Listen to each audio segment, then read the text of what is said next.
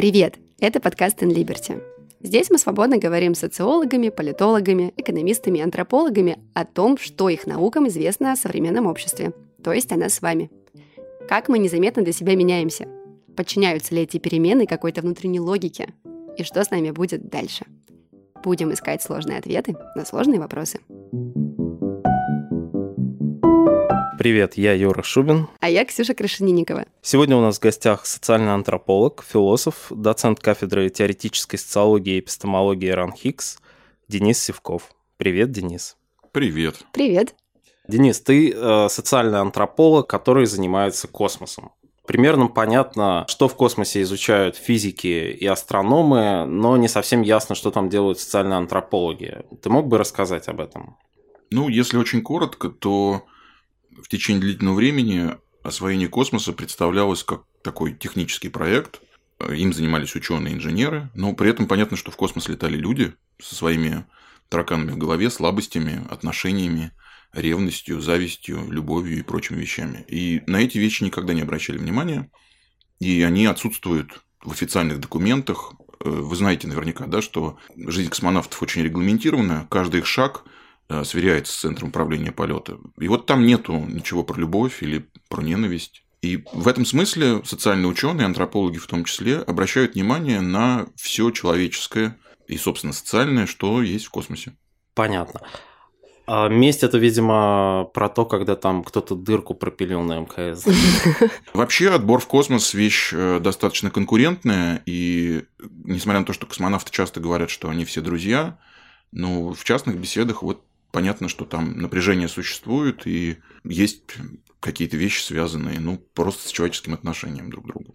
Правильно понимаю, что антропология космоса больше вот именно про непосредственных деятелей, акторов в космосе, те, которые напрямую связаны с этим освоением, или это может быть в том числе, например, исследования, связанные с какими-то, допустим, фантазиями или воображениями о космическом, людей, которые не имеют никакого отношения к космосу.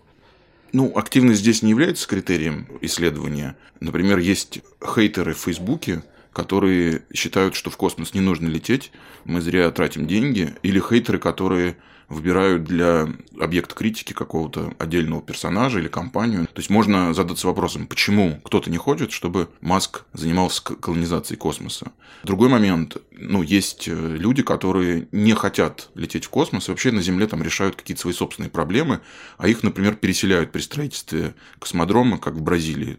Там есть космодром Алькантара, который расширяется время от времени, и людей, живущих традиционным образом жизни, переселяют специально созданные для этого такие отчасти потемкинские деревни, они сопротивляются этому, создают какое-то политическое движение сопротивление, и, собственно, у них появляется в этом контексте переселения их этническая идентичность. Они не хотят лететь в космос, но это тоже космическая проблема, да, как космодром заставляет людей менять образ жизни. Или, ну, то же самое вот в Казахстане сейчас вокруг Байконура, мы об этом мало знаем, но там существует такое серьезное движение, в основном среди интеллектуалов, по поводу деколонизации Байконура, потому что вот они считают, что россияне захватили эту землю, не отдают, а жители Казахстана и государство само бы могло развивать свою космическую программу. И, в общем-то, среди ученых, с одной стороны, среди художников вот это движение есть. Ну и понятно, что обычные люди и необычные люди, и космонавты, и ученые, они определенным образом воображают себе космос. И, в общем-то, освоение космоса, по большому счету, это про будущее не только про то, как наше будущее будет устроено, а про ближайшее будущее. То есть большая часть проектов космических, они никогда в жизни не реализуются. Не знаю, процентов 90. Новостей всех про космос. Это про то, как бы было здорово. Но это подается так, как будто это вот там через год, через месяц, в зависимости от сроков, реализуется. Ну, можно, соответственно, это воображение посмотреть и тоже много интересных вещей понять. Я бы здесь хотел внести небольшую поправку для наших слушателей, что Денис не просто антрополог, он социальный антрополог, потому что мне кажется, что в русском языке есть некоторая концептуальная путаница, и когда люди слышат антрополог, они думают, что сейчас придет Станислав Дробышевский и начнет рассказывать про какие-то древние племена или каких-то приматов. А вот если вкратце, как социальные антропологи исследуют, э, вот, собственно, объект своего исследования, да, то есть что ты используешь, какие-то интервью с людьми, наблюдения за тем, как люди исследуют космос, вот Ну, есть стандартные ходы. Там, в моем случае с любительскими проектами освоения космоса или с музеями я могу поехать на место, посмотреть, что происходит, поговорить с людьми, а, побыть там какое-то время или изучить их архивы. И, в общем, это вполне себе стандартная ситуация. Все антропологи так поступают. Они либо находятся на месте и смотрят, что происходит, либо разговаривают с людьми, иногда сочетают и другое, либо работают с какими-то материалами. Но есть тут нестандартное решение.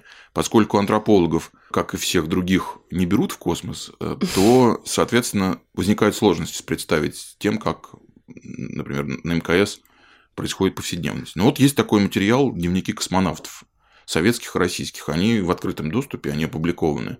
И несмотря на небольшую цензуру, которая там присутствует в отношении личных моментов, понятно, что это очень хороший материал, потому что космонавты вот к концу своего пребывания, там полугодового или годового, они начинают расписываться.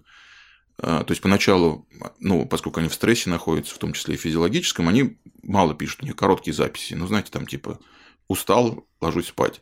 А потом, когда у них появляется время, они начинают расписываться и не только детально описывают свой быт, но и начинают рефлексировать. Вот эта рефлексия и вот эти детали, они для антропологов представляют определенный интерес, с этим можно работать.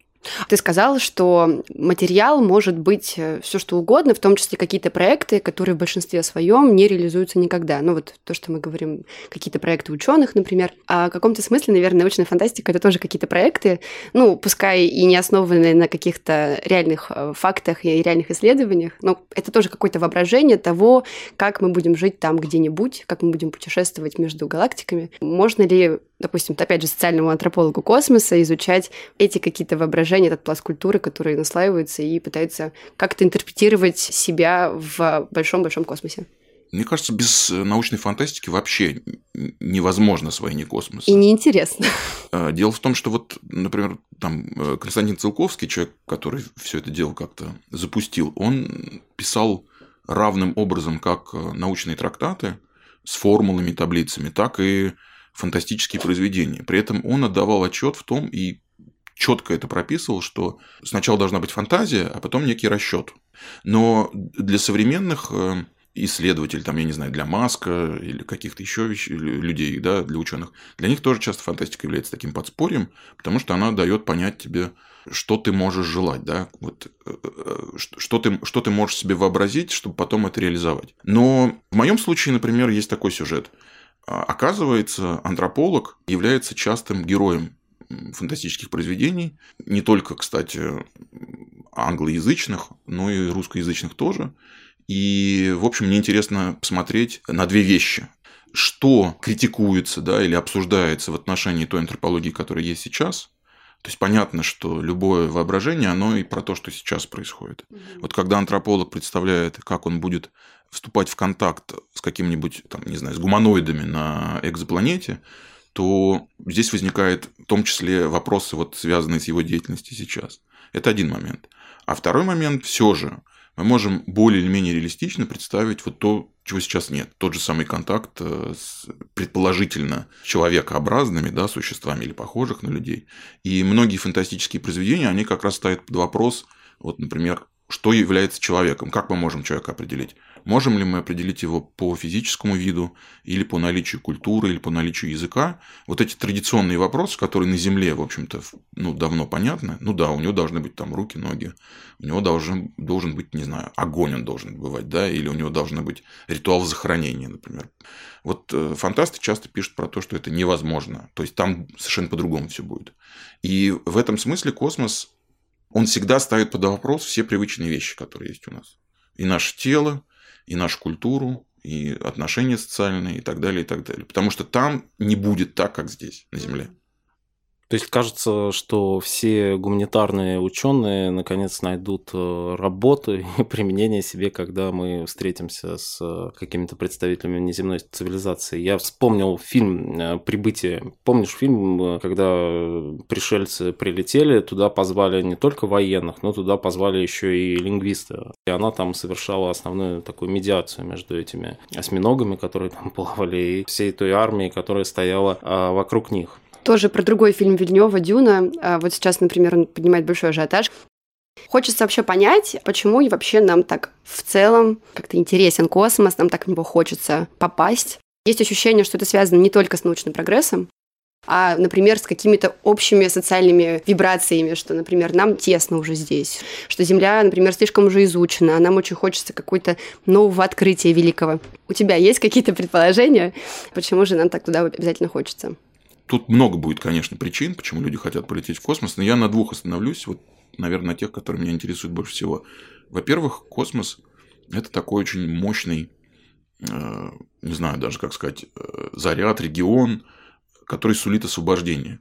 То есть можно улететь очень далеко, даже на орбиту, да, вот даже 400 километров очень далеко, и оставить все земное позади. Вот все те проблемы, которые у нас здесь есть, не знаю, гендерные, там, расовые, имущественные или другие э, расслоения, которые существуют, да, и вся, всякого рода э, насилие, которое происходит, можно это оставить и там с чистого листа построить новое общество. И вот это всегда будоражило умы от Целковского до Маска. Они хотят построить новое общество. Они... Это очень похоже на какую-то идеологию мигрантов э, в Северную Америку.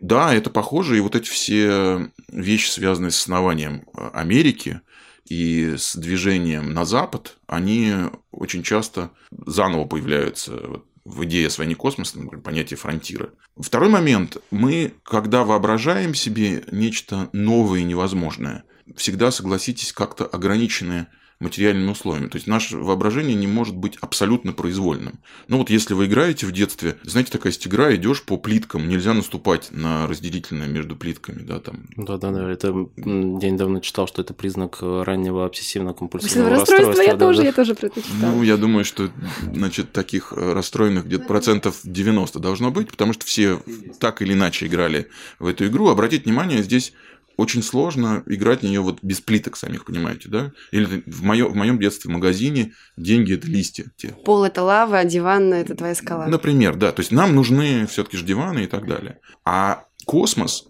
те данные, которые оттуда приходят, по поводу, там, я не знаю, марсианского ландшафта, или каких-то еще вещей, кратеров на Луне, лунной походки и так далее, они существенным образом расширяют возможности нашего воображения. То есть мы можем представлять себе абсолютно другой мир, да, другую Землю, э, совершенно другую. И мне кажется, это очень сильно подстегивает людей, им хочется увидеть э, что-то радикально иное. Но вот представьте себе ощущение в невесомости. Но там действительно нет привычных ориентиров в виде потолка или пола. Вы каждый раз пол и потолок назначаете произвольно. Поначалу это неприятно, у вас кружится голова, но с другой стороны это дает какие-то невероятные возможности. И многие архитекторы, такие футуристы, они говорят, блин, ведь это дает совершенно новые возможности для проектирования и для прочих вещей. И фантасты тоже очень часто, когда описывают архитектуру, они используют те наработки, которые были. Ну вот вы наверняка видели там в «Космической Одиссее» или в «Интерстелларе» есть такая технология, называется цилиндр Унила. Э, Унил – это такой вот тоже футурист, технологический футурист в 70-х годах. Он придумал, что вращение кольца будет давать притяжение. Ну вот, кстати, я читал, что на новой лунной станции, ой, на новой станции, простите, российской, вот будет такое кольцо, возможно, уже будут эксперименты проводиться. То есть у тебя часть станции вращается, и там появляется притяжение за счет этих вращательных, и можно просто ходить. Ну и, соответственно, у вас должна быть другая э, архитектура и обстановка. То есть, например, столы должны быть изогнутые, понимаете, да? То есть, стол должен занимать часть этого бублика изнутри, кровать и так далее, и так далее. То есть, здесь открываются совершенно иные возможности для дизайна, воображения и так далее, и так далее. Это очень возбуждает. Хорошо, давайте немножко теперь о вас каких-то глобальных крутых фантазий перейдем к чему-то более, более осязаемому. Русский космос. Россия традиционно, конечно, считается одной из держав, которая занимается масштабным освоением космоса или какими-то своими большими космическими программами. Но дела сейчас, наверное, обстоят совсем иначе, чем в советское время. А мы все-таки можем сказать, что какие-то инициативы все еще происходят и в России тоже, и Россия имеет какой-то вес в освоении космоса, или все-таки можно уже сказать, что, прости, Юра, мы уже все знаем, что? Это очень сложный вопрос. С одной стороны, конечно, технологии и специалисты остаются, в той или иной степени они работают, но мы видим, что существует э, большая коррупция. Вот история с космодромом Восточный и хищением показывает. Это одна из проблем. Но, собственно, эта проблема, понимаете, проблема отчасти, потому что очевидно, что государство кормит большое количество специалистов, но при этом не может давать э, четкие указания в отношении программы. То есть мы не знаем, хотим мы на Луну или не хотим мы на Луну. Э, и, в общем-то, эта тенденция не уникальна для России, потому что, как я уже говорил, большая часть э, вещей, связанных с своим космосом, это пустые обещания, которые никогда не реализуются. И это нормально. Эти обещания позволяют сохранять технологии, развивать технологии, сохранять команды, ну, некоторым образом распределять бюджеты и так далее, и так далее. Ну, в России это принимает там разные формы, но то же самое происходит и в НАСА, здесь нет какой-то уникальности. Такая космическая коррупция, она все-таки... Она таких космических масштабов только да, у нас. Это... В России такой феномен э, ну, мне кажется, что этот феномен э, в тех странах, в которых коррупция ну, находится, скажем так, может стать видимой. Да? Мы же мало знаем про коррупцию в Европейском Союзе. Наверняка она есть. Время от времени приходят те или иные сообщения об отставках и так далее. Э, мы там плохо знаем про коррупцию НАСА, но наверняка там есть тоже какие-то вещи, связанные с лоббизмом, с договоренностью между компаниями и так далее. Собственно, например, Маска, его попытка влезть в этот клуб компаний, да, которые могут обслуживать НАСА, и злые языки, которые говорят, что посмотрите, какие деньги у него есть, это только государственные деньги, какой же это частный космос и так далее, и так далее. Но они показывают, что там тоже есть свои игры и прочее, прочее. Тут, мне кажется, Россия не уникальна, но тут, понимаете как, с одной стороны, государство не представляет, зачем ему космос и вынуждены реагировать на некоторые вызовы. Ну вот там, как их называют, наши партнеры американцы говорят, что сейчас построят базу там, на Луне, например, да, или военную базу на Луне. Ну и вот э, Россия должна как-то как реагировать на это. В общем, ситуация сложная.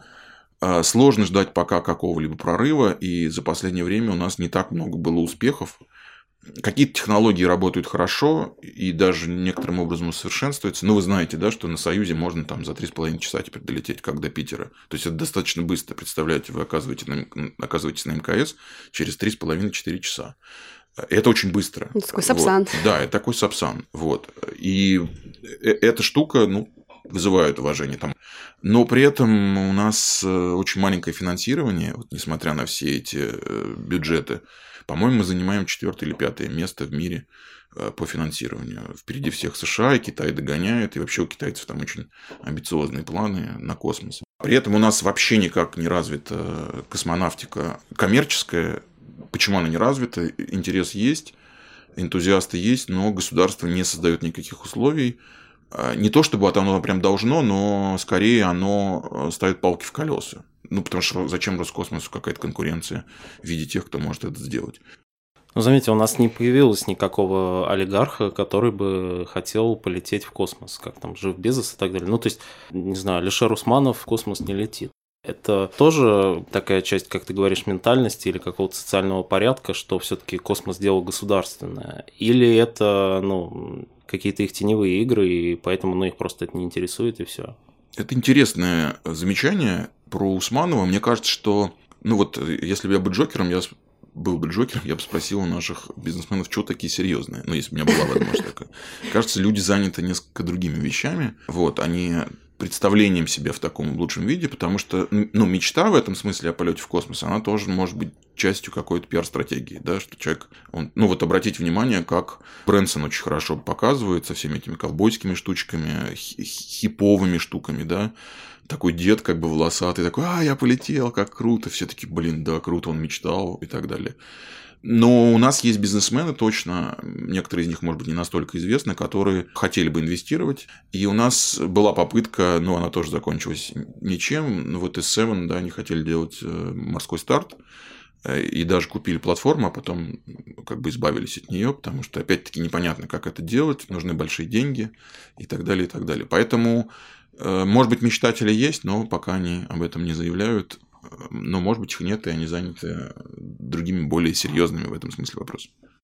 Окей, возвращаясь немножко к высоким материям и отрываясь от э, России, от э, Земли, в современной физике или даже не в физике, а в тех научно-популярных книжках, которые пишут физики, раз за разом как будто бы транслируется идея, что в ближайшее время человечество в космосе ничего глобального не откроет. Появились совершенно новые представления о том, что такое наша Вселенная, появилась идея мультивселенных, множественных миров э, и так далее. Из всего этого можно вычленить такую идею, что что все это так далеко, или в параллельных измерениях, в струнах и так далее, что до туда, в принципе, невозможно долететь, добраться, и это даже невозможно обнаружить эмпирическим путем, и сейчас даже говорят, что андроидный коллайдер, вокруг которого было столько хайпа, что он слишком маленький для того, чтобы как-то смоделировать большой взрыв или что-то в этом духе. В общем, никаких как будто бы по-настоящему больших открытий э, в космосе нас в ближайшее время не ждет. Такая вот космологическая картина, которую транслируют физики, она каким-то образом демотивирует э, научное сообщество и сообщество любителей,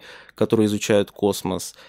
Или наоборот это притягивает к себе? Или, может быть, они начинают искать в космосе что-то другое, там, как заселить другую планету? Смотри, вот ты представил такой пессимистический взгляд, осторожный, аккуратный. Этот взгляд можно превратить в оптимистический в том смысле, что вот мы не знаем, куда сейчас идти, а эти двери закрыты, значит, мы пойдем в другую сторону. Но в то же время наверняка есть космологические оптимисты, которые говорят, смотрите, стакан наполовину полон, мы что-то узнали, открыли и так далее. У нас этот коллайдер маленький, но вот сейчас еще пройдет 150 лет, и мы построим лучше, больше и так далее. Я делал исследование небольшое про людей на Байкале, которые занимаются ловлей нейтрино под водой на телескоп. Они говорят, нам нужно еще лет 50, и потом мы начнем анализировать данные. Окей, ну подождем 50 лет. Причем они говорят, что мы не думаем, что вот мы тут сейчас откроем что-то, но можем, может получиться. Мы можем узнать что-то про энергии Солнца или про энергии Вселенной и сделать какие-то серьезные шаги. Поэтому люди стараются идти, интересующись в другую сторону. Например, вопрос о происхождении жизни в космосе остается актуальным, и значительный вклад ученых в передвижение марсохода, э, который сейчас бороздит значит, поверхность Марса, он связан как раз с поиском Э, жизни с ответом на эти вопросы. Это тоже очень возбуждает и исследователей узнать, возможно ли жизнь на Марсе, как это связано с э, передвижением жизни по Вселенной и так далее. Но здесь, понимаете как, можно мечтать о каких-то совершенно невероятных вещах. Ты сказал про Дюну. Да, я посмотрел уже. Классный фильм, кстати. Я не читал, ничего не ждал, мне очень понравилось. И, конечно, я начал разговаривать про Дюну с теми, кто читал, кто смотрел. И вот там эта идея специи или спайса, да, то есть о том, что открываются специфические границы между outer space, космосом, да, и inner space, внутренним космосом, она стирается. Эта идея появляется в 60-е, и очевидно, что автор Дюна использовал это. Благодаря некоторому веществу психоактивному, да, который стирает возможности.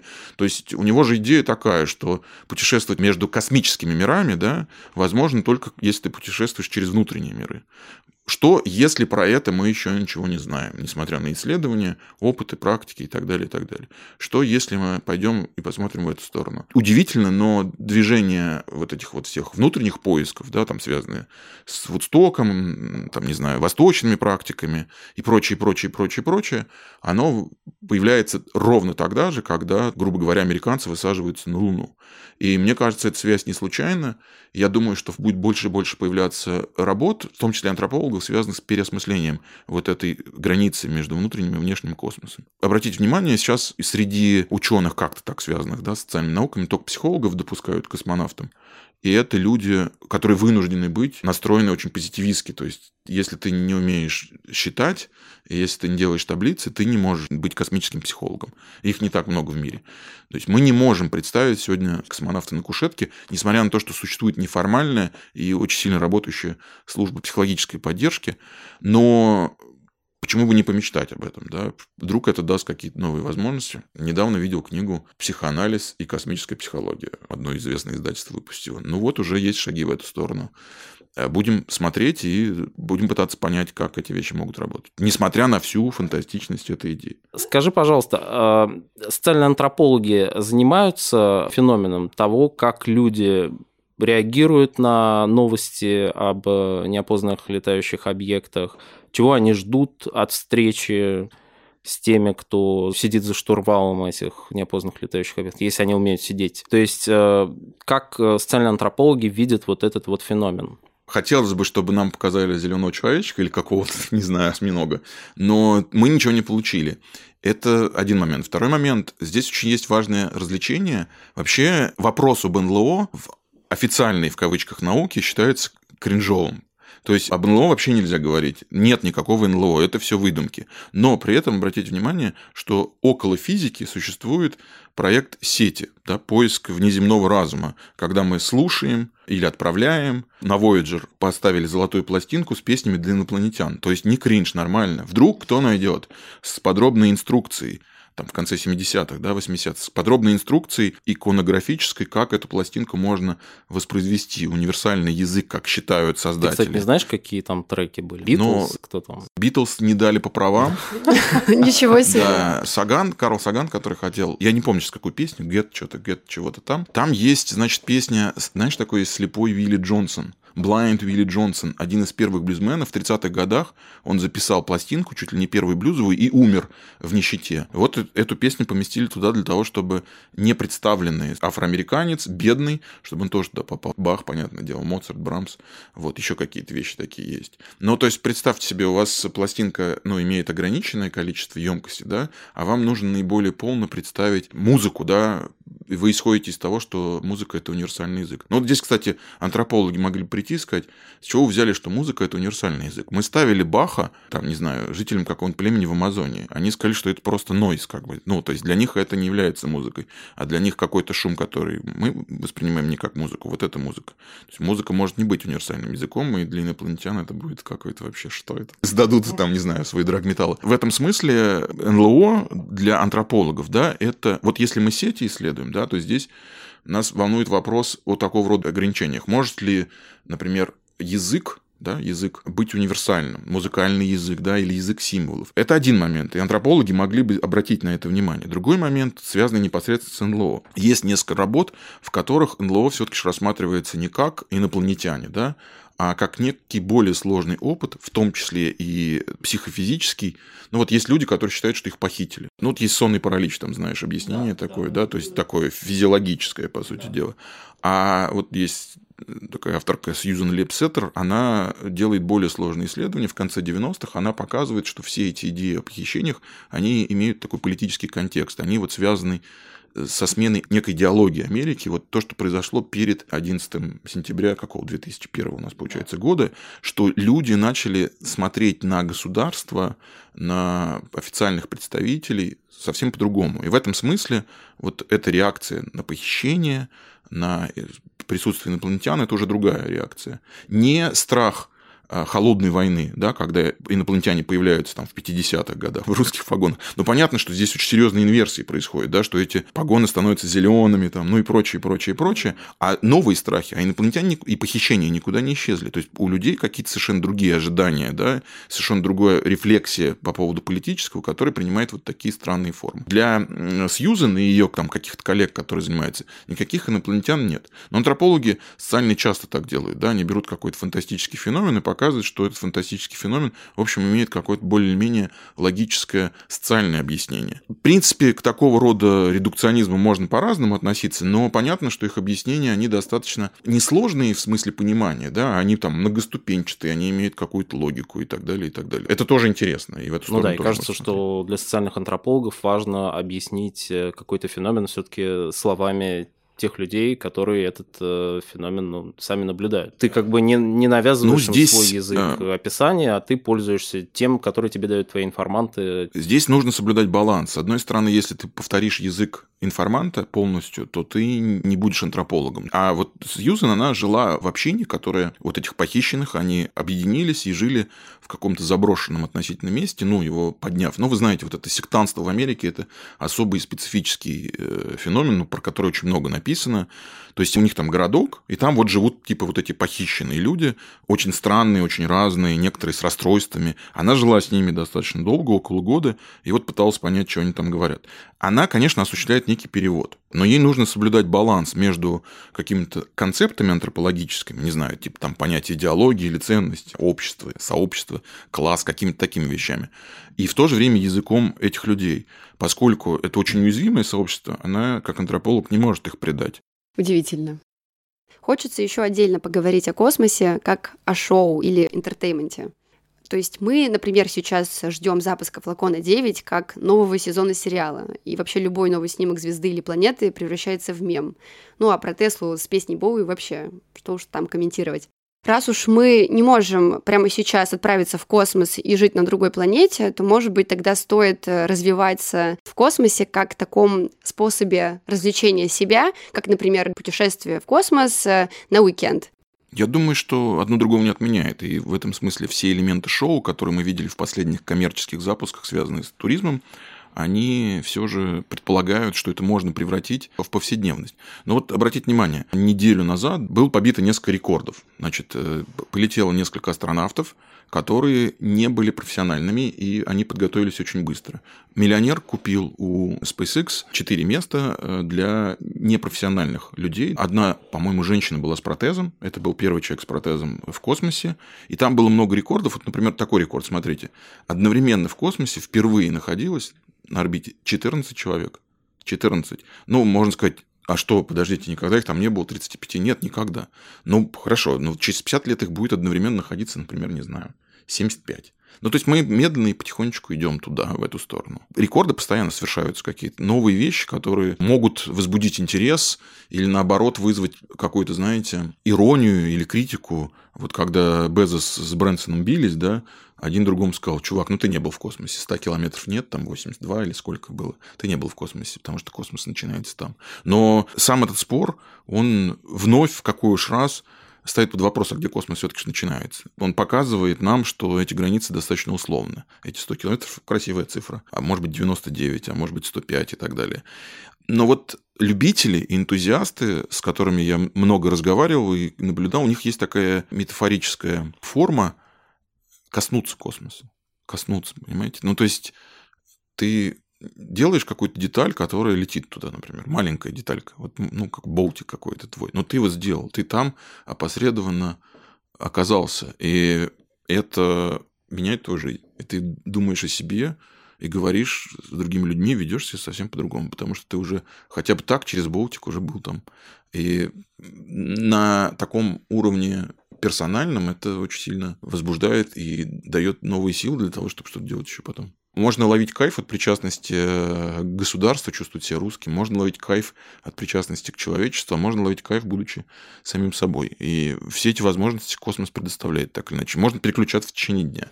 Быть русским, потом человеком, потом, значит, не знаю, Иваном Петровичем. И все это делать э, в контексте такого космического горизонта. Ну что ж, помечтаем, чтобы мы однажды все смогли коснуться космоса. Спасибо большое, Денис, за чудесный разговор. Да, спасибо. Спасибо вам. 20 октября в InLiberty стартует онлайн-курс Дениса Севкова «Что такое космос?» о главной мечте человечества. Узнаем, как связаны успехи и неудачи в космосе с политикой и культурой. Поймем, на каких представлениях об идеальном общественном устройстве основаны космические техноутопии и как они влияют на нас. Учитесь свободно вместе с InLiberty.